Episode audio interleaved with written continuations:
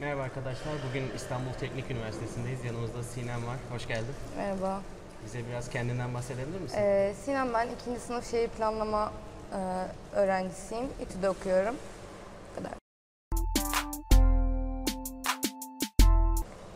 Bölümü seçmendeki neden neydi?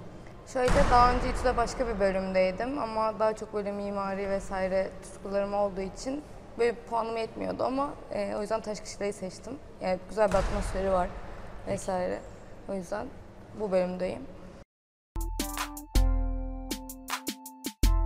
Peki bize biraz bölümünden bahsedecek olursan neler yapıyorsunuz? Şöyle e, bölüm multidisipliner olarak çalışıyor. Yani sadece siz şehir plancısı olmaya yönelik eğitimler almıyorsunuz. İşte mimar ne yapıyor, peyzaj mimar ne yapıyor mesela hepsini biraz biraz öğrenmek zorunda kalıyorsun.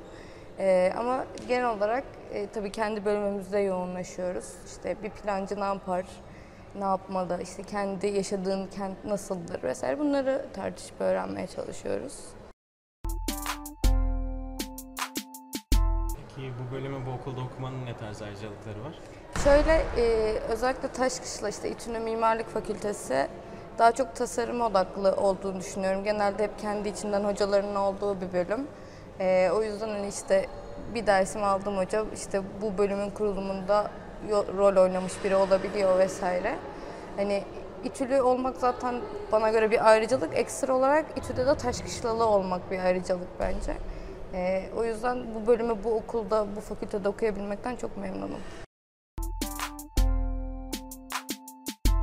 Peki bölümün staj olanakları neler? Ee, daha henüz staj yapmadım ama bir özel sektörde bir de kamuda yapmak zorundayız diye biliyorum. Ee, bu bir belediye olabilir, işte bir planlama ofisi olabilir. Biraz da senin e, yönelmek istediğin yöne göre değişiyor sanırım. Çok bilgi sahibi değilim. Peki bu senin bölümünden mezun olduktan sonra iş hayatında aranan özellikler neler? Ee, şöyle e, belli başlı kullandığımız işte programlar vesaire var. Onlara hakim olmanı bekliyor tabii ki sektör.